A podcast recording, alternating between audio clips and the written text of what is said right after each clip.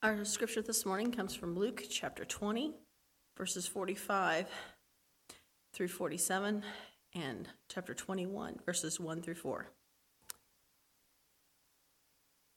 And in the hearing of all the people, he said to the disciples, Beware of the scribes, who like to walk around in long robes and love greetings in the marketplaces and the best seats in the synagogues and the places of honor at feast, who devour widows' houses and for a pretense make long prayers. They will receive the greater condemnation. Jesus looked up and saw the rich putting their gifts into the offering box. And he saw a poor widow put in two small copper coins. And he said, Truly, I tell you, this poor widow has put in more than all of them, for they all contributed out of their abundance. But she, out of her poverty, put in all she had to live on.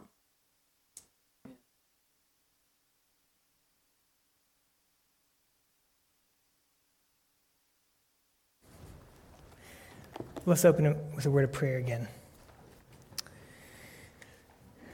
Father, we thank you for this time that we can come and hear from your word, knowing that it is not just an interesting, insightful, inspiring piece of literature, but the very words of the living God that give life to the dead, that bring hope and despair, that um, give us something that's worth laying down our lives for. So please, Father of all, speak. May your word be unleashed in our hearts. Pray this in the name of Jesus Christ. Amen. So, maybe 10 years ago, uh, there was a really popular YouTube video uh, that was called Why I Hate Religion But Love Jesus.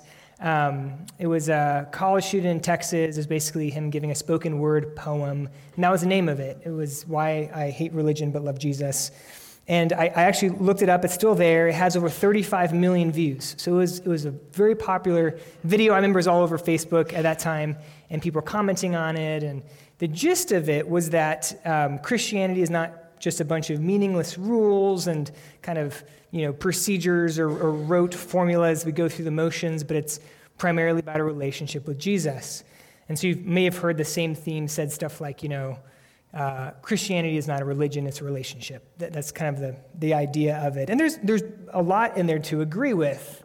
We would agree that a you know, vital relationship with Christ that affects our hearts, that uh, impacts the whole person, is, is, is necessary for true Christianity. But uh, the wording, the way we're phrasing it, is where I would have some differences. Um, Martyn Lloyd-Jones, the pastor in London 50 years ago, uh, he talked about it in a different way. The way he described it was it's not, it's not uh, uh, putting religion against you know, a relationship with Christ. The distinction there is actually between true religion and false religion. Uh, Christianity has always been a religion in the sense that it's had institutional structures. From the very beginning, Jesus called apostles. He appointed them and he gave them a unique authority. It was not a flat organization in the sense that you know, everyone was equal to everyone else in terms of roles and, and, and responsibilities. He gave apostles unique authority to go out and write scripture. And then the apostles uh, appointed elders and deacons. And my point is, from the very beginning, Christianity has always been a religion, it's been an institution. So the problem there is not that it's a religion or it's not that it's an institution. The problem is between true religion and false religion. It's between a religion that actually affects the whole heart and mind and soul of a person that leads to transformation versus a religion that is rote and formulaic and nominal and doesn't actually affect us. And this distinction is between true religion and false religion has always existed. It exists today. I mean, we've, we've probably met Christians who claim to be Christian, but yet their life shows no evidence of it. It's just a Christianity in name only. But it also existed 2,000 years ago when Jesus was alive. And, and it should give us some pause to consider the fact that what brought out Jesus' harshest criticisms, his greatest rebukes, it was not the kind of, you know, some kind of pagan immoral excess. What brought forth his greatest rebuke was actually false religion. and the false religion that was so prevalent in the Judaism of the day. Now, the text this morning that we looked at, Jesus contrasts, again, what I'm calling false religion with true religion. And I'm just going to uh, give you the theme for this morning. I don't normally do this, but it, this is basically what Jesus says through this text as he contrasts false religion and true religion. He says, first, false religion is marked by a divided heart, which leads to hypocrisy. On the other hand, true religion is marked by a wholehearted devotion to God that leads to genuine sacrifice. I'm going to read that again. Again, false religion is marked by a divided heart, and that leads to hypocrisy. True religion, on the other hand, is marked by a wholehearted devotion to God, and that leads to genuine sacrifice. And so our structure this morning is very simple. We only have two points. First point is false religion, and the second point is going to be true religion. Let's again just situate ourselves in the context of Luke. Uh, we just finished up Jesus' disputations, his arguments and debates with the religious leaders, the kind of simmering tension that has existed between Jesus and the religious leaders for all of Luke finally bursts out in the open. And it's open warfare. And the religious leaders, they throw everything they have at Jesus to try to discredit him. They attack him personally, they attack his politics, they attack his theology. And in the end, none of it works and again and again and again, there are, there's evidences for those who have eyes to see that the one that they are debating with is no ordinary man. And Jesus gives them opportunities to reconsider maybe he is who he says he is. But at the end of the day, the religious leaders, they're not convinced. And we find out today why that is the case. Because at the end of the day, their problem with Jesus was not an intellectual disagreement. Their problem was that they were subscribing to a false religion. Their, their, con- their, their convictions that they claimed were contradicted by the way they lived. It was a sham, it was a fraud. At the end of the day, that's why they rejected Jesus. So let's go ahead and look at the first part of this. Again, our first point in false religion, verses 45 to 47. Follow along with me. And in the hearing of all the people, he said to his disciples, Beware of the scribes who like to walk around in long robes and love greetings in the marketplaces and the best seats in the synagogues and the places of honor at feasts, who devour widows' houses and for a pretense make long prayers. They will receive the greater condemnation. So, uh, just to get a sense again of the setting, what's going on, again, this seems to come right after these debates that Jesus has had with the religious leaders. This is kind of his his parting remarks. He's, he's silenced them, they have nothing more to say. So Jesus kind of sums it up, and he finishes it with a rebuke. Now, before we look at this rebuke and try to understand what Jesus is saying, I just want to make one observation, and that Jesus makes this rebuke publicly. Right? It says, it says that he says it to his disciples, but he says it in the hearing of everyone. I mean, he's in the temple. Imagine if this was a temple, just you know, multiplied by 10 in terms of size. And he speaks to his disciples, but he's speaking loudly, as anyone who wants to can hear. This is kind of what the trolls on the internet do when they want to like get a lot of clicks and they post stuff that's very inflammatory. And you know you're going to get a whole lot of, you know, interaction, blah, blah, blah. But Jesus is not a provocateur. He's not someone who just, you know, annoys people for the sake of, of causing controversy. Everything Jesus says is intentional. And so Jesus here, I mean, he's any bridges that may have remained between him and the religious leaders, he's burning them through this public rebuke. He's poking the beast.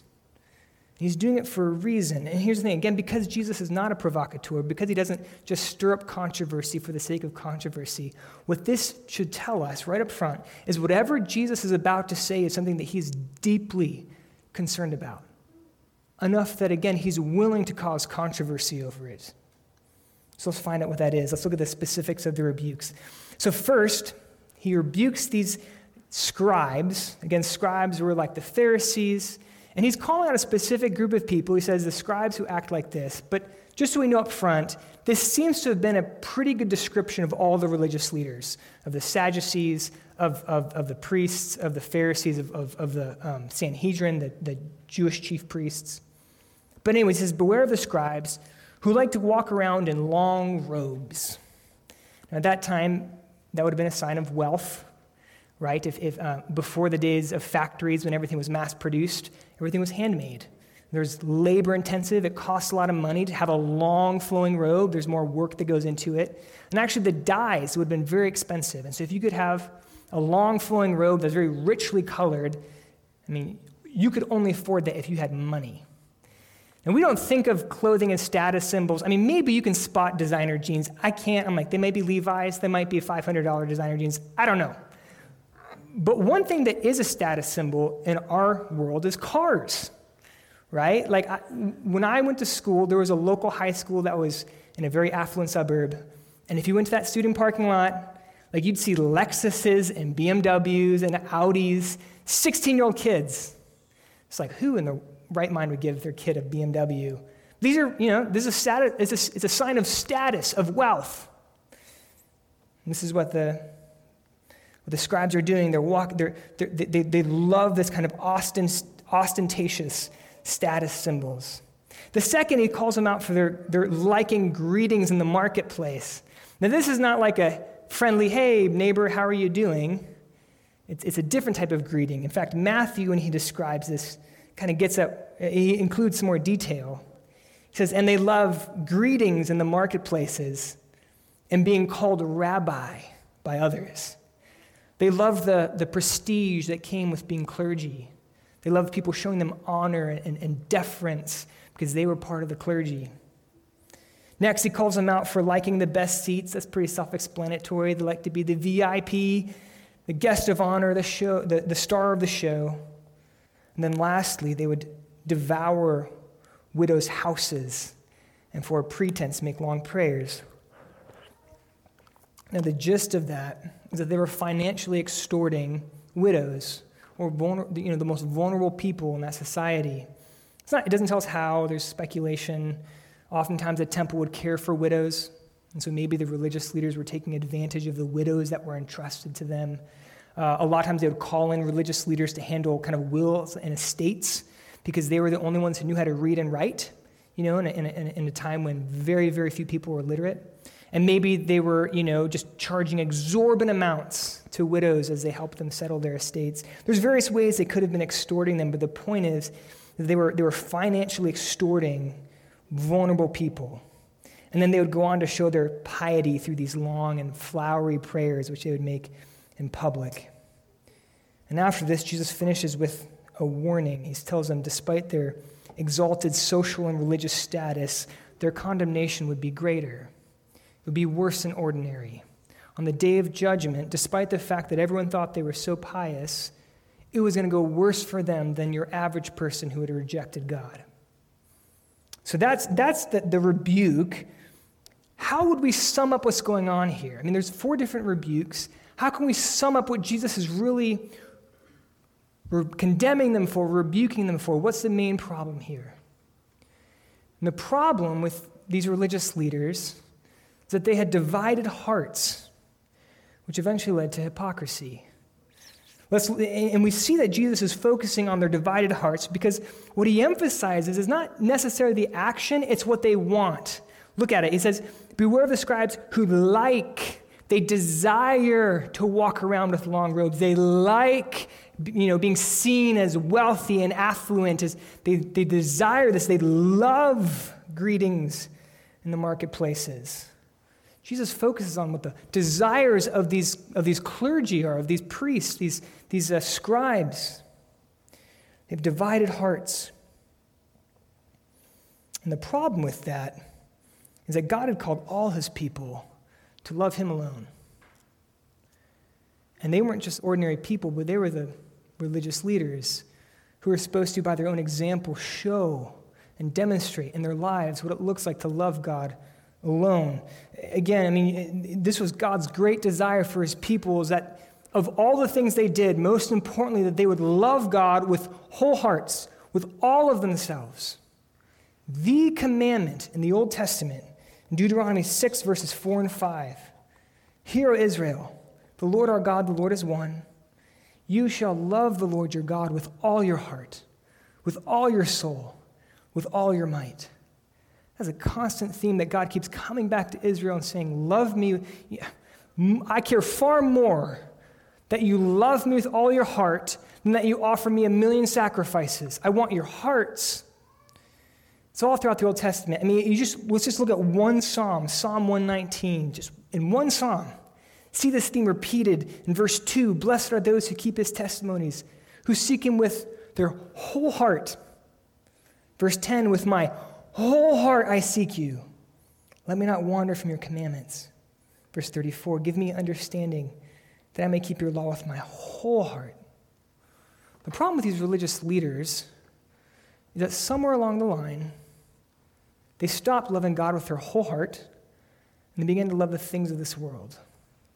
They began to enjoy the prestige that came with their position. They began to enjoy having money. They began to enjoy the comforts of their lives, and their hearts became divided. And the thing about divided hearts that are so dangerous, and I think this is, again, one of the reasons why Jesus is urgent in this text, is because they're very subtle. And it's hard to tell when our hearts are, are divided it's hard to tell when others' hearts are divided. Christianity Today had a podcast in 2021 that came out called The Rise and Fall of Mars Hill. Some of you have probably listened to it, but it cataloged the rise and fall of a, a large mega church out in Seattle. Uh, in 2015, had 15,000 members across multiple campuses, led by a, a charismatic, highly gifted, and highly controversial pastor named Mark Driscoll. In the matter of two weeks, everything imploded. The church literally exist, ceased to exist overnight. This dramatic end again to a, a large church that had many ministries. And so he kind of catalogs what happened. And what ended up happening is the, the pastor was just guilty of all kinds of domineering and tyrannical behavior and abusive leadership, just habitual again and again and again, and eventually it caught up to them. But what was interesting about the podcast, because again, everyone focuses on the end and, and frankly just how bad Mark Driscoll had gotten. But what was interesting in the podcast was that he brought out the real fruit that came in those first five years. As a church plant got started and people are coming to faith in Christ.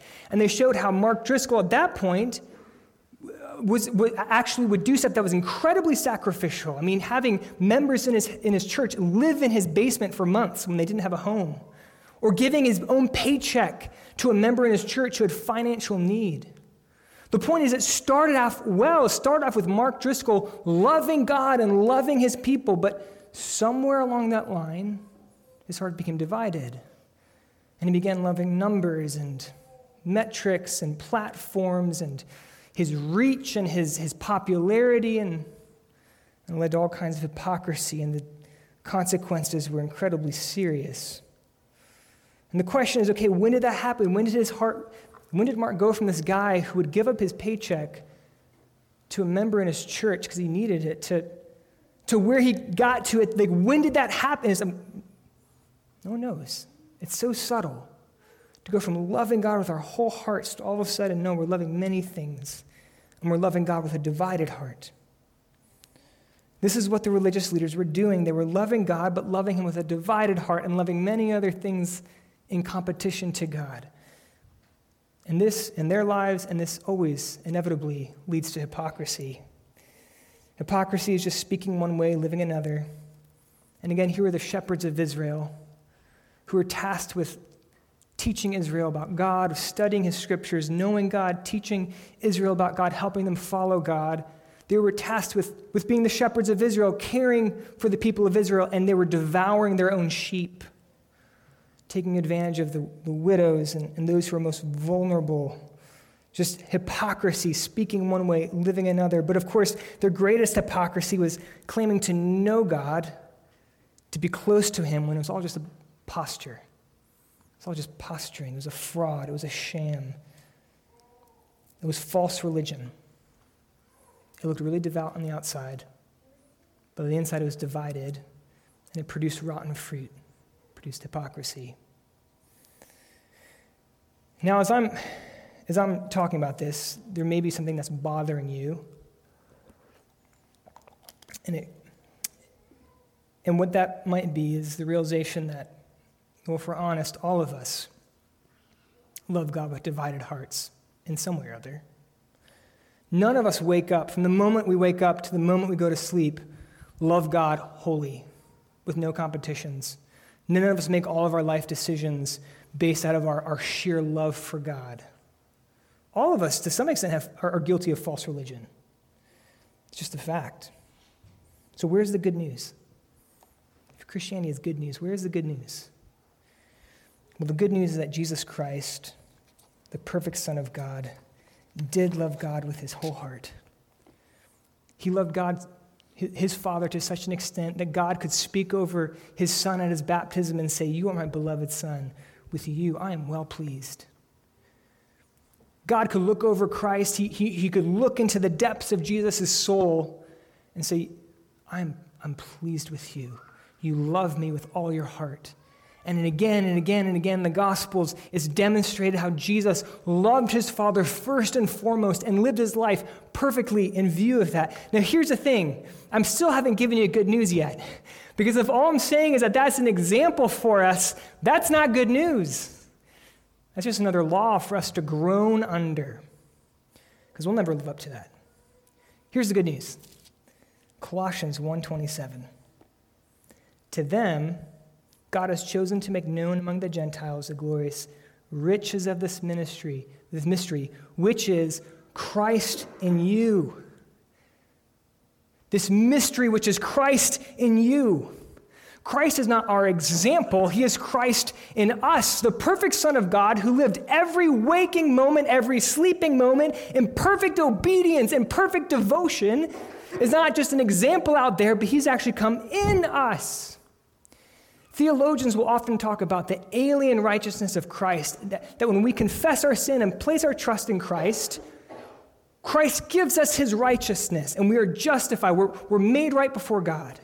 And so when God sees us, he doesn't see our sin, he sees the perfect life of Christ. But it's an alien righteousness. It's not ours, it's Christ's. But he also brings a transformative righteousness which is that we begin to more and more love God with whole hearts. We who are divided beyond repair, Christ begins to help us to love with whole hearts. And the way he does that is Christ in you. If you want to love God wholeheartedly, there's no seven step religious plan I can give you. Like, do these things, you know, pray in this direction, say these words. There's no seven step plan I can give you. The key is be with Jesus. That the more you empty yourself of your, of your independence and self reliance and self worth and allow yourself to be an empty vessel for Christ to fill you, Christ in you, the more that happens, well, you'll start loving God with all your heart.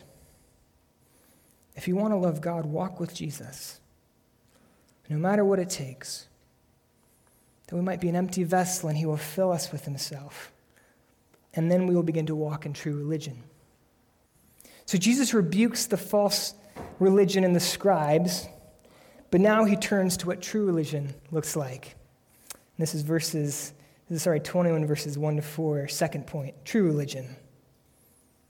Jesus looked up and he saw the rich putting their gifts into the offering box.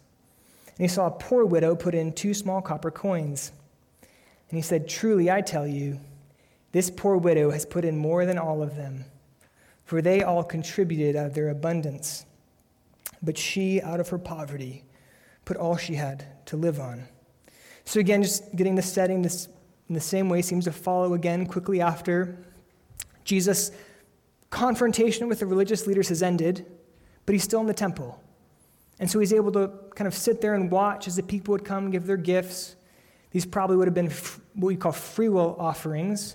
So they weren't part of like a temple tax, they weren't a requirement. But these would have been gifts that would have gone towards the upkeep of the temple ministry. So the temple, one of their main ministries was animal sacrifices. If you're sacrificing multiple animals a day, that gets costly after a while. Someone's got to pay for that. So these free will gifts would go towards that, go towards upkeeping a large temple building, go towards you know, providing for the priests who would minister in the temple. Honestly, it would be a lot like a church tithe. How when you tithe, it goes towards uh, the ministries of the church, the salaries of the pastors, towards upkeeping the building. It would have been very similar. And so Jesus is there, he's watching them come, and in come some very wealthy people, and there would have been kind of, um, we're not 100% sure what it looked like, but some kind of offering boxes. And as they came, they'd give their generous gifts. Maybe you could hear the gold coins thudding in the bottom, and the priests would nod appreciatively because these are paying the bills. And everyone's very impressed with all this money they're giving, and then they leave. And then comes this poor widow who puts in two copper coins. It's so little you probably couldn't even hear them hit the ground. No one notices except Jesus. And Jesus doesn't just notice it, he's struck by it.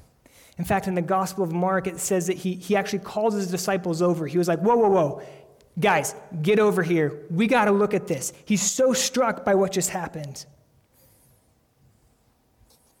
And if the scribes were an example of false religion, this widow is an example, a profound example of true religion. And the reason Jesus is struck by this, he explains in verse 4. So again, they all contributed. He's talking about the, the wealthy people who gave. They all contributed out of their abundance, but she, out of her poverty, put in all she had to live on. Jesus is in no way criticizing the wealthy who gave. He's not saying they did anything wrong. There's no sense of that in this passage. His point is that they, they also haven't done anything noteworthy. Everyone is impressed by how much money they gave, but Jesus is saying, look, they only gave out of their abundance, out of their excess. But this poor widow, she gave out of her need. The idea is literally this woman took what she needed for her basic necessities, for food, water, shelter, shelter, clothing, and that's what she gave. She had nothing left. She gave everything. And it's remarkable because she gives so sacrificially. This is an example of true religion because she loved God with her whole heart. And the way it was demonstrated is that she gave everything. This is an example of true religion. No, we, we just got to be real with one another and ask ourselves what do we do with this passage? I mean, let's, let's be clear with what Jesus is doing. He's saying, don't be like the scribes, don't be divided, half hearted hypocrites. Be like this woman. Is he saying we likewise, if we want to have true religion, must give everything we have away? Do we have to take vows of poverty? Now, I think just because we are American Christians and we are phenomenally wealthy, all of us, historically, uh, comparatively to other parts in the world, I think it's probably good for us to sit under this and, and, and feel the tension in this and not move on too quickly. And to, and, and to remember that there have been Christians throughout the history of the church who have taken this completely seriously. So you've heard of Francis of Assisi and the entire religious order that was founded after him, the Franciscans. Part of their, of their order is you have to make a vow of poverty. And they see that as fulfilling Jesus' example here. What do we do with this? Now, I'm, just going to warn you the answer is subtle. I'm not going to try to be subtle for subtlety's sake, but I do, I, I want to know what Jesus means and how it applies to us. And, and I'm trying to understand that and explain it as best as I can. But again, to understand what Jesus is saying here is we have to come back to the principle. What is true religion? True religion is first and foremost loving God with all our heart, all our mind, all our soul, all our strength. And from that flows the effects. We can't put the, heart, the horse before the cart. True religion is not giving all your money away. That's an effect. True religion is loving God with your whole heart, and that's what this widow does, and that looks like in her life giving everything she has. Now, I don't, I'm going to lay my cards out here. I don't think vows of poverty are normative for Christians, obviously, because I have money. But the reason I think that is what if this widow, it seems like this widow, if she doesn't have a spouse, she doesn't have kids, what if this was a parent who had little kids at home who are going to be hungry because this parent gave away all the money at this grand gesture? Would that be loving God with their whole heart to so renege on that responsibility as a parent? Well, no. If you're a parent with little ones who are looking to you for support, loving God with your whole heart is still the principle, but it may look a little differently. And so, again, the, the point is she's loving God with her whole heart, and man, is it shown in a profound, sacrificial way. That's the principle that we want to take from this. But nonetheless, this sets a high bar, a high, this, sorry, this sets the bar higher in terms of how we handle our finances. You may have heard of someone named Andy Crouch. He's kind of a Christian thinker, intellectual. And I heard him quoted once saying, Look, if you want to be a radical Christian in America, you don't need to be a Mother Teresa and move to India and start up orphanages for the poor. You don't need to be a Billy Graham and spend all your days preaching the gospel. Like, if you want to be radical, unlike any other Christian you know, you have to do two things. In America, this is true in America. Two things give away 10% of your, of your income and don't watch TV. And if you do those two things, you will not meet anyone else like you who is a Christian in America. Now, his whole thing on TV, I think he's helpful in that. That's a totally side point. But his point on giving away 10% being radical, he's right. I found one survey that found this is among evangelical churches. This is people who, who profess a faith in Jesus Christ, who attend church regularly. The median giving, median is, um, means the middle amount. So if you had 100 people giving, the person, you know, in the very middle, so half the people are giving more, half people are giving less. It's a better way to think about than average. The median giving for evangelicals is 1% of your income. And so if you give 10%, yeah, you're giving 10 times what the average Christian gives. That's radical. Right? But the, the problem with that is that 10% isn't radical, which should be a clue to us that there's something fundamentally broken with how we American Christians think about our money and how we use our money. True religion is wholehearted love of God, wholehearted devotion of God, which means all our money is God's. We love Him with all our money, not 1%, not 10%, 100%. It's all His. And He gives it to us as a stewardship. It's not ours, it's the Lord's. He's given it to us. We might use it for His kingdom, for His purposes, to honor and glorify Him. And so I don't think Jesus is calling everyone to make a vow of poverty, although He may be. But He is raising the bar for us. 10% is not radical. If we give 10% of our income, that's not a sign that we are radical compared to 100% of what this widow did. I think many of us probably could give more away if we were willing to sacrifice. And that's what this is calling us to. If you were at our members' meeting two weeks ago, I said I wasn't going to have a sermon on giving. But this is the text. You know, when you preach expositionally, it's here. So I know this is like we get, I get weird when people talk about my money. So don't shoot the messenger. It's all in the text. I'm just trying to explain it. But if you're feeling conviction, like, yeah, wow, I probably could give more, I want to give some advice. At Vine Street, what we're all about is not grand gestures and flash in the pan discipleship. We're about a long obedience in the same direction. And so if, if, if you're at a place where you really don't give regularly, going from that to giving half your income every month is probably not realistic. Again, I don't want you to do this for one month. I want this to be a lifetime of generosity and giving. And so, if, if you're not used to giving regularly, the next step for you in terms of faithfulness and obedience might just be giving every month, even if it's just a couple dollars. The point isn't that God needs our money, the point is how are we using it as a, as a means of worship. If you give 1% to 2% of your income, maybe the step next step is giving 3 to 4%, and so on and so forth. What's that next small step for you to love God with your whole heart? And that obviously will include how we spend our money. Not all of us are called to give everything away, but this text does set a high bar for us. Now, I want to, I want to finish, that, so that's, that's true religion, loving God with our whole heart. But I want to finish with a, with a question. And I think this question underlies a lot of our hesitancy to love God with our whole heart, to sacrifice for God, to, to take risks for Christ. I think this question underlies a lot of that hesitancy. And the question is okay, but is God, is he worth it? If I take risks and I sacrifice and I suffer because of my discipleship, is God worth it? Is Jesus worth it?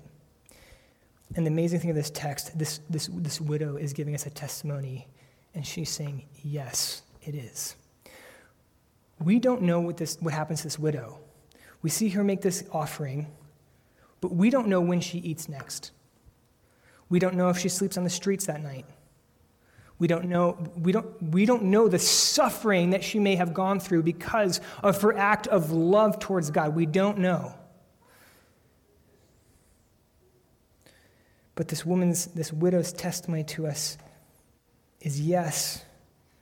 Despite whatever suffering she knows she may experience, she's saying fellowship with God is worth it, even if it costs you everything. This is not a perfect analogy, but I do think it's helpful.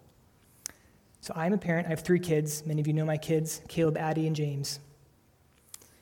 Five, three, one. And if you ask me, is, is, is having kids easy? I would say no. If you told me, does it, has it cost you? I would say, well, yes. If you asked me, has it even cost you some measure of suffering at times? I would say, yes. And then if you asked me, okay, so then is it worth it? I would tell you, oh, yes. A hundred times yes. Every day of the week, yes. Being a parent is not easy. It costs you so much financially, emotionally, in every way possible. But none of that compares to the joy and the privilege of being dad to Caleb and James and Addie. It just doesn't compare. That's what the widow is telling us. That's what she's preaching to us through the example of her life. She's saying, Look, knowing Christ is so worth it. It's better than even knowing if I'm going to eat tonight. It's better than knowing if I'm going to have a place to lay my head tonight. Will true religion cost you? Will loving God with your whole heart cost you? Oh, it will. Will it lead to suffering? Most likely. Is it worth it? Yes. Because there's no other name given under heaven by which we can be saved. And there's no other name more beautiful than the name of our Lord. And there's no other presence more sweet than His.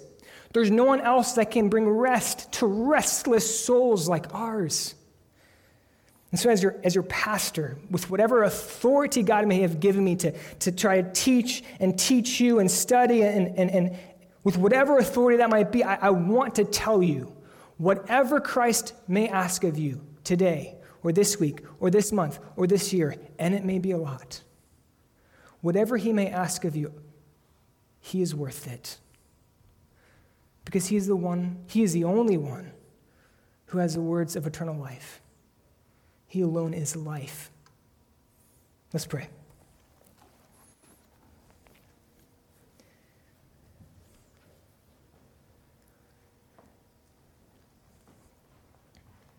Jesus, we, we want to love you with undivided hearts, and we confess that our hearts are prone towards division. We find other things so attractive often call us to yourself. Christ, fill us with yourself that we might love our Father with whole hearts the way you did. Give us the understanding that there's nothing we could give up that would compare to the wonder of life with God Himself, to the wonder of the grace we've been shown in, your, in the crucifixion of your Son.